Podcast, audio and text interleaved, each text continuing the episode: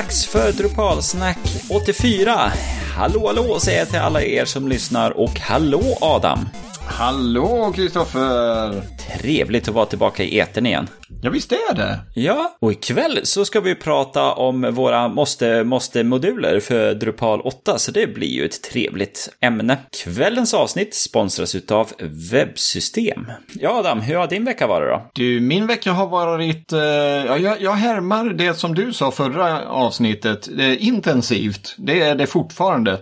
Det är fullt upp på jobbet och fullt upp hemma och eh, mina tre tjejer, min fru, mina döttrar, de är förkylda och sjuka så att jag, jag käkar vitlök tänkte jag säga till fullo här för att eh, inte bli sjuk. Hur eh, har det själv varit? Ja, eh, fortfarande intensivt. Eh, min förhoppning är att den här veckan ska kunna reda ut lite saker och sånt, men är bättre att ha för mycket att göra än för lite att göra, som någon brukar säga. Ja, precis. Ja, men kvällens ämne här nu då, massor med moduler. Vi gjorde en uträkning där, vi hade väl 20 moduler, hålla oss på ungefär 30 minuter, det betyder en och en halv minut per modul, så det kanske går lite fort för er, men vi tänkte länka till alla moduler i show notesen, så kan ni hänga med där om, det, om ni hade någon modul som ni tyckte den här verkar intressant. Så jag, jag börjar med dig Adam.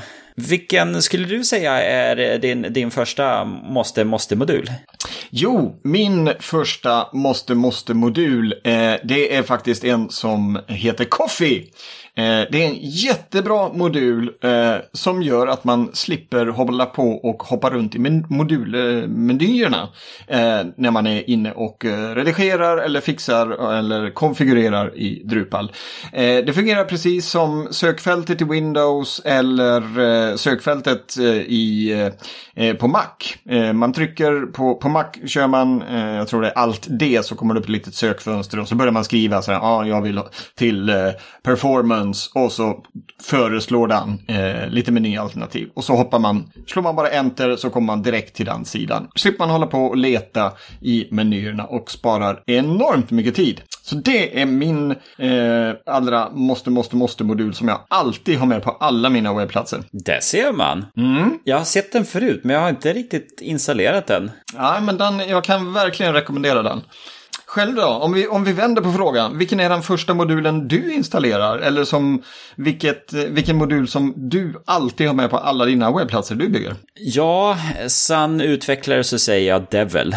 Jaha, ja. Fast det, det är det första man avinstallerar när man lanserar en sajt. Så att eh, det är ju inte med på alla mina sajter, men den eh, har ju varit med på alla mina sajter. Den har varit med i reposet på ett eller annat sätt. Ja, mm. även om vi numera med XDBug-miljö uppsatt med, så är ju inte samma behov att kunna köra en Devil för att se vad moduler, eller vad variabler har för värden och så. Utan då kan man ju bara köra en XDBug och köra en breakpoint och titta titta på det i eh, POP Storm istället. Men eh, jag är så van med eh, Devil. Nu skriver man någon kod och så kör man sina DPM eller KSM som det heter nu i Drupal 8 så får man det highlightat och fint. Så kan man se vad man har för data där och då. Och för de som inte fattar ett ord av vad Kristoffer säger så ska han nu förklara det på lite mer lättförståelig och eh, enklare svenska. Ja, när du skriver POP-kod för Drupal så vill man ibland skriva ut vad har jag för någonting i en variabel. Och istället för att skriva printr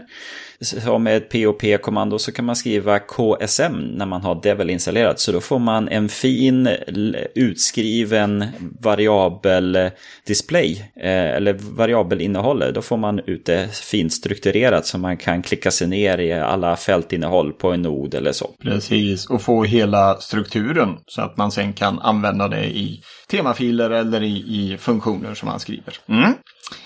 Härligt. Jag misstänkte nästan att du skulle välja eh, Devil-modulen och det är nog en som eh, de flesta eh, lite mer hardcore-utvecklarna i Drupal använder. Det vill säga alla som är ovanför min nivå. Ja, så att snegla lite grann på listan här nu. Du har ju valt en modul som jag också brukar installera bland de första här nu då. Admin Toolbar. Ja, precis. Det går ju faktiskt tvärt det som, som jag sa att nej, men jag använder Coffee eh, bara enbart för att hitta runt i menyer. Men Admin Toolbar Eh, absolut, den ligger med också. Om inget annat för att vissa utav webbplatserna har vi ju fler användare på som jag inte låter eh, Coffee, eller jag låter inte dem få tillgång till Coffee utan de får minsann använda menyerna istället.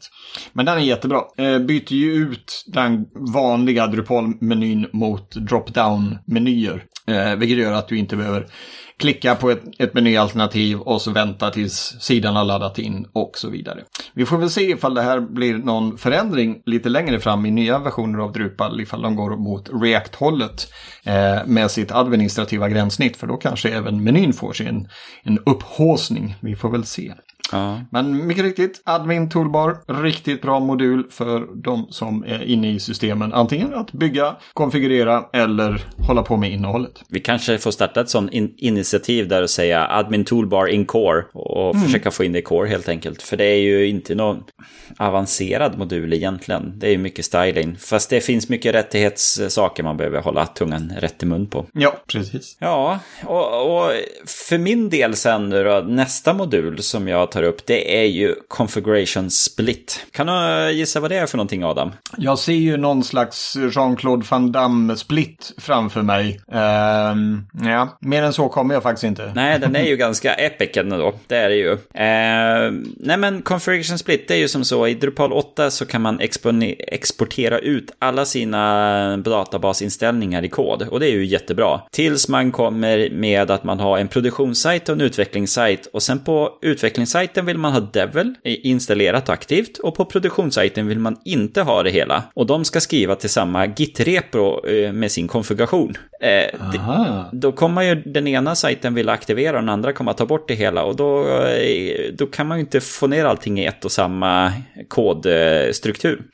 Så då, då använder man configuration split och sen säger man åt dev-sajten att eh, du får göra ett undantag ifrån grundkoden och sen sparar du dina inställningar för de här modulerna eh, i den här katalogen istället. Så då gör man en split. Så när dev-sajten då skriver sina inställningar så skriver den till två olika kataloger där man då har sagt att just de här modulerna, de här inställningarna skriver till den här katalogen. Aha. Då kan man som splitta isär det. Så att eh, mm troligtvis lär det komma in i Core om typ två, tre versioner, Drupal 9.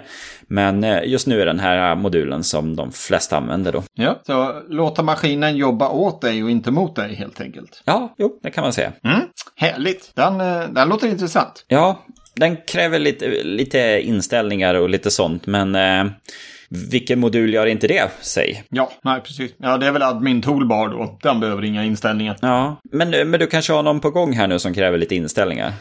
Ja, eh, jag tänkte faktiskt riva av två stycken som jag alltid har med på mina webbplatser. Jag, mina egna webbplatser eh, är ju väldigt innehållsrika och redaktionella så att säga. Eh, och, eh, och det är även på, på vad ska man säga, våra kunders eh, webbplatser så installerar vi både de här och det är faktiskt två moduler som förbättrar SEO eh, eller bara gör det mycket, mycket bättre. Eh, och där har vi ju eh, metatag-modulen.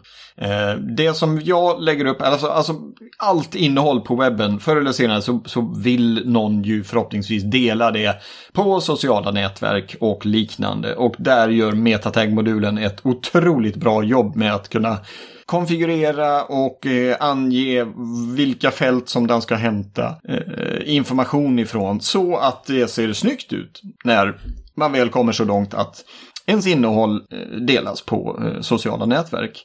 Eh, så metatag-modulen finns på alla mina sajter och det är också en som man Eh, det tar sin lilla tid att konfigurera den så att eh, man får det precis som, det, eh, som man vill ha det. Men den är också otroligt kraftfull. Du kan ställa in i stort sett allt, både för Open Graph som då Facebook och LinkedIn bland annat använder sig av. Men även massa andra inställningar också. Så att du kan verkligen, den är otroligt kraftfull och den har anpassat sig efter alla de här eh, ja, nu kommer jag inte ihåg, men allt det som metadata har eh, standardiserats ifrån. Så den kommer med. Och en annan är ju Path Auto eh, modulen. Clean URLs, alltså snygga URLer där man har en fin webbadress, till exempel eh, domän.se blogg år månad datum titel. Eh, sånt, där kommer liksom Path Auto in i det hela. Du sätter upp mönster utifrån olika variabler, olika händelser, vad det är för nottyp, vem som har skrivit den och så vidare. Eh, och det har ju också med SEO att göra. Eller bara att man vill ha snygga, fina eh, URLer som du inte behöver gå in och skriva in manuellt när du håller på med ditt innehåll. Men ytterligare då en gång, SEO förbättrar det också och eh, det här är två moduler som jag kommer att prata mycket om även i kommande modultipsprogram eh, skulle jag säga.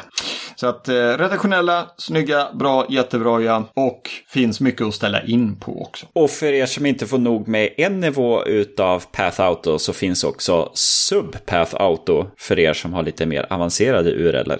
Oj, oj, oj, den var ny. Mm. Uh, ja, för min del här nu så, uh, så brukar jag installera en modul som heter Masquerade. Den är väldigt bra när man bygger systembyggen med olika användare, men även när man ska Eh, lansera eller testa lite saker. Ehm, för den gör att du kan logga in som någon annan. Eh, den har varit lite instabil från början, men nu är den väldigt stabil för åttan.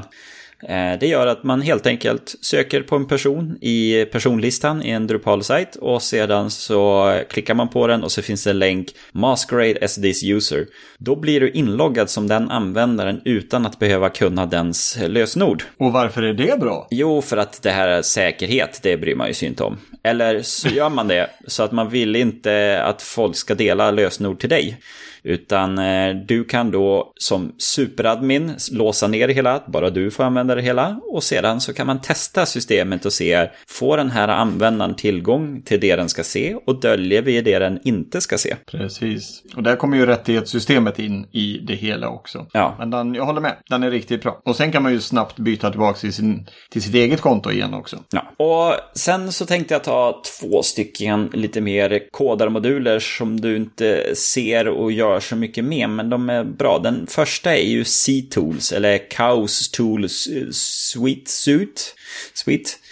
Ehm, det är ju en eh, modul som hjälper till med lite kodfixar här och där. Den eh, hjälper till med lite plugins för åttan, eh, den lite form tools, lite object caching, lite smått och gott, lite form wizards och lite sånt där. Så att Um, den bara hjälper till saker och ting. Uh, har du väl fått in den så vill du nog ha kvar den. Um, den jag vet inte hur man ska förklara den. Den är bara bra att ha. Hjälper till API-mässigt. Ja, men det är en liten fin verktygslåda som framförallt många andra moduler baserar sina, eller som, som de har en dependency på. För att de använder C-tools eh, för olika funktionaliteter. Mm. Så att det, det, är väl också, det är väl mest därför jag installerar den. För att så fort man ska ha någon lite mer avancerad funktionalitet så säger han ja, jag har en dependency på C-tools. Ska du ladda ner den också eller? Mm. Ja, Ja, det får jag väl göra då. Jag kan ju inte, jag kan ju inte aktivera min vanliga modul, eller den jag ville aktivera utan C-tools. Så att, eh, mm. um, och nästa är diff. Den har ju funnits i sjuan och nu har den ju tagits över till åttan. Det är ju en väldigt bra diff-visare. Så det används framförallt när man i Core, Drupal Core, säger att man ska ha flera versionshantering eller revisioner på noder. Att du till exempel, jag skriver först en artikel, sen går jag in och redigerar den och skriver någon ändring. Så då kan man ju se i en lista att man har aktiverat revisioner så kan man se att, ja men hur såg version 1 ut hur såg version 2 ut? Och då vill man kunna få en diff och se vad egentligen ändrat. Då används diff-modulen för att kunna visa det färgkodat med plus minus tecken och en, ja, en väldigt trevlig diff-editor i webben. Mm, riktigt bra kan jag säga. Jag håller med om det. Men du hade också någon kodarmodul här på gång såg jag. Ja, jag vet inte om jag ska kalla den kodarmodul, men eh, Token eh, är ju faktiskt en modul som jag använder mig av också. Och den hänger ofta ihop med just metatag. Eh, man kan väl säga att Token eh, gör att du från ett fält kan referera in eller härröra till innehållet i ett annat fält. Ofta globala eh, variabler och liknande. Till exempel om vi tar eh, metatag-modulen. Eh, så om man sätter upp ett, eh, en Open Graph för en, en bloggnod-typ så kanske jag vill använda ett bildfält för att alltid visa bilden när man delar. Och jag kanske vill ha eh, ingressfält och inte brödtextfältet. Eh, och då gör man en inställning i metatag där man helt enkelt säger att via token att du ska alltid använda när, när, när, när en besökare eh, kommer in på en bloggnod på din sida då ska han skriva ut eh, OG metatags alltid och då alltid använda eh, innehållet i till exempel ett ingressfält istället för brödtextfältet. Och då använder man token Eh, på detta sättet och på det sättet då kallar in det innehållet. Eh, så det handlar mycket om standardinställningar och eh, token används ja, i stort sett i varenda modul som, som man har eh, inställningsmöjligheter. I views till exempel ligger han också med. Eh, jag kan inte komma på någon mer just nu men han är väldigt bra och är väldigt väl använd. Så att det är väl så nära utvecklingsmöjligt som, som jag kan komma just nu. Eller tänkte du på någon annan i min lista? Nej, jag tänkte just på den. Eh, du tänkte på token? Ja, token. Och eh, vi har även eh, ibland byggt någon till eget plugin till token. Så man kan göra egna tokens. Mm. Så man kan skriva lite kod för de där som gör lite mer smarthet och lite så. Så det är ett sätt att ja, man kunna få in dynamisk kod i, i Drupal utan att behöva nå, göra jättestora saker. Eller aktivera POP-filter som skeppades med i sjuan. Ja, jo, det har jag ju hört att det är ju populärt. Den är väl deprecated nu i åttan har jag för mig, så den lär ju försvinna i sjuan. Så att ta och utnyttja den rejält nu innan den försvinner. ja, eller inte. Ja, sen en annan modul som jag tycker om att ha installerade både på dev och på produktion. Det är Maillog. Det är ju en modul som helt enkelt loggar alla mejl som skickas.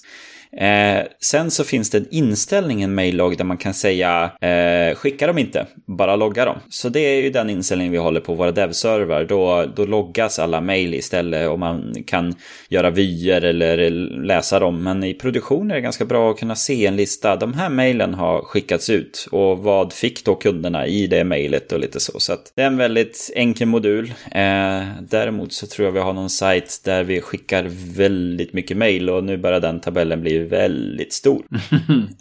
um, så att, uh, man, för den tar inte bort några som standard, så det måste man komma ihåg att kanske rensa lite grann efter sig. Mm. Ja, den är bra. Eh, apropå mail så använder jag en annan eh, mailmodul och det är den som heter Reroute E-mail eh, kommer väl oftast in när man inte skickar några större mängder mail. Eh, för vad den gör är att den, den vad ska man säga, interceptar, kan man säga så på svenska. Den, den tar över alla mejl som skickas från systemet och helt enkelt skickar dem till en adress som man eh, anger, förslagsvis då sin egen. Eh, och eh, är modulen påslagen och man har aktiverat att man ska skicka mejl, ja då skickas alla mejl till den mejladress som, eh, som man har angett. och det är också ett, ett bra sätt att se vad är det för mejl som går iväg och också ett bra sätt när man väl har tagit ner en kunds eh, databas och jobbar lokalt eh, och plötsligt inte råkar skicka ut massa mejl ifrån systemet. Mm. Eh, en äkta programmerare has done that. Been there, done that på de där. Ja. Skicka ut mejl från produktion. Det vill man inte vara igen. Nej, jag har, jag har en kompis som, som har råkat ut för det. Och tro mig, det är inte en omskrivning för att det är jag som har gjort det. Men det gick ut några tiotusen mejl. Och eh, ja, han har fått höra det några gånger kan man säga. Du får tipsa honom om det här uh, avsnittet. Ja, precis. Ja, sen så har jag en modul här i min lista som du Adam. Du funderade över den när du såg den i listan. Eh, så att jag ska väl förklara den för våra lyssnare också. En mm. modul som heter Prepopulate. Eh, förhandsifyllning, eller vad man ska kalla det hela. Det är nämligen som så att när man editerar en nod så vill man ibland kunna skicka med lite defaultvärden, lite standardvärden som ska vara förefyllt i olika fält. Eh, och det kan man ju lösa med kod via göra en form alter som lägger in det hela. Eller så brukar vi ibland använda en modul som heter prepopulate. Och det gör att man ifrån eh, själva URLen kan man lägga på vad fält ska ha för värden. Så, har de, så kommer det som med in i formuläret och det är framförallt användbart när man har entity reference mellan olika innehåll och du vill att det där ska vara satt. Så oftast, eh, som jag sa här, till exempel om man har en eh, ekonomihemsida där man då har massor med företag och man har deras fakturor. Så då är man inne på ett företag, listar fakturorna och så vill du ha en länk där det står lägg till faktura. Och oftast brukar man ju då bara göra en länk till eh, Node-ad-sidan. Men då får du inte med vilket företag du är på som du klickade ifrån. Så då kan man i views eh, lägga på det i URLen via token. Så lägger man på då URLen, eh, vilket ID det är på företaget. Då kommer det med in i eh, NodeAd. Node-Add. Och då kan man dölja bort företagsfältet och den får det som ett eh, default hidden value. Så då skickas det med. Så att, ja, jag tycker den är väldigt bra och kan ta bort lite extra steg i själva redaktörsflödet. Eh, då måste jag ju fråga, skulle man inte kunna använda det för lite sån här uh, intrång och liknande. Eller nej, förhoppningsvis inte. Den, uh, den borde väl ta hand om allt sånt. Ja, ja och nej. Eftersom Drupal har ändå filtrerat den där listan efter vilka noder man har tillgång till. Så att man måste ju också spara det hela. För det är ju ja, ungefär ja. som på samma sätt att du kan ju skicka vad som helst i en post också. Så att det måste mm. ju, innan någonting skapas, så måste man göra det hela. Ja, ja men bra. Men jag kan säga det också, det här med eh, vyer och lägga på en länk.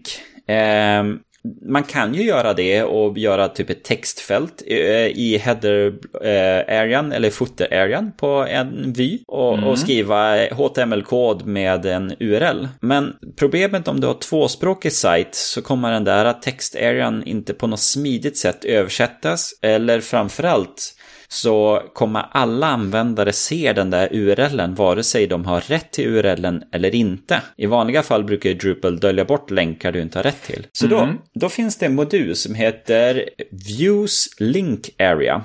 Det är helt enkelt en modul som gör att istället för att lägga på text i eh, toppen på en, eh, på en vy så kan du lägga in en länk.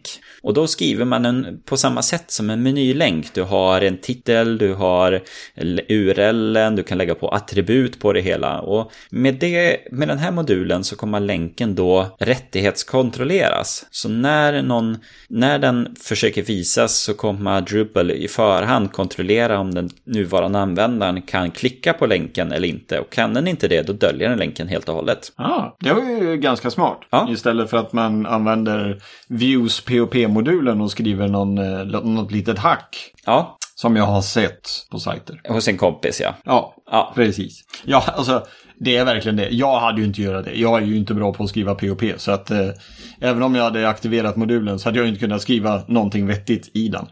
Mm, nej, men den var smart. Den löser ju faktiskt eh, ett, ett ganska vanligt eh, eh, scenario kan man säga. Så, eh, då river jag av en och det är faktiskt eh, återigen tillbaks till det här med redaktionella sajter. Eh, som jag har eh, en modul som helt enkelt schemalägger publicering. Eh, eller både schemalägger för publicering men även för avpublicering. Och det är modulen Scheduler. Ehm, gör precis det den säger. Den ger möjlighet att man sätter datum och tid när en nod ska bli publicerad. Och, eh, eller avpublicerad ifall man skulle vilja ha det. Eh, och där, det är liksom det enda den gör och den gör det på ett bra sätt. Man kan också välja ifall när den blir publicerad om den ska putta till nodens eh, skapelsedatum, eller vad man ska säga, eh, och sätta det datum, eh, datum och tid som den blir publicerad på också.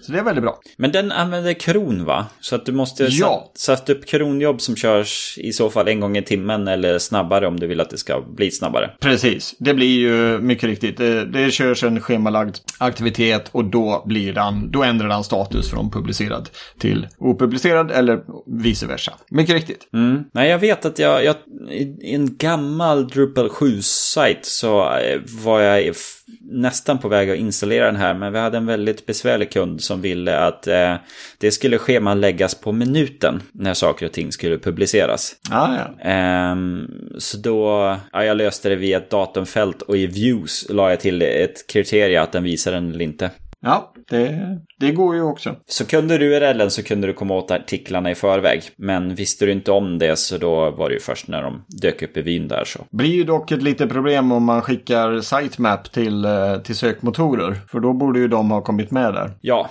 det kan bli ett problem. Och lite caching på den där vyn också. Så för man vill inte kontrollera den varje minut så blir det problem också. Så ja, det är en gammal sajt, gamla synder. Nu eh, tittar vi framåt. Ja, precis. Det var gammalt. Gammalt, gammalt. Ja, men eh, titta framåt. Vi, vi har ju hur många moduler som helst. Det är väl typ 10 000 vi skulle kunna gå igenom. Så att eh, Ja, jag, ungefär. jag tror att vi nog får typ dra ett streck här nu och säga att det här var våra måste, måste moduler. Och, och sedan så får vi ta upp det hela nästa gång kanske med våra nästan måste moduler. Ja, om inget annat så, så kommer det fler avsnitt om just moduler. Eh, för det finns ju, som du säger, hur många som helst. Och man använder ju hur många som helst också. Lite beroende på vad man ska göra med Drupal. Och för att du inte ska missa när vi kommer ut med ett nytt avsnitt så kan du gå in på drupalsnack.se och så trycker du F5 eh, ett antal gånger tills det kommer nästa. Det är bara att göra det, så det löser sig. Eller, eller så kan man ju följa oss på Twitter. Eh, och sen har vi ju RSS-flödet finns ju också på hemsidan. Så med det så vill jag tacka Webbsystem som sponsor för kvällens avsnitt. Och för er som vill höra lite mer av oss så kommer ett eftersnack i nästa avsnitt. Eller eh, det vi brukar publicera dem ungefär samtidigt så att det är bara att ta nästa fil i listan. Men med det så vill jag, eh, Kristoffer Wiklund, tacka för mig. Och jag, Adam Evertsson, tackar för mig. Hej då! Hej då!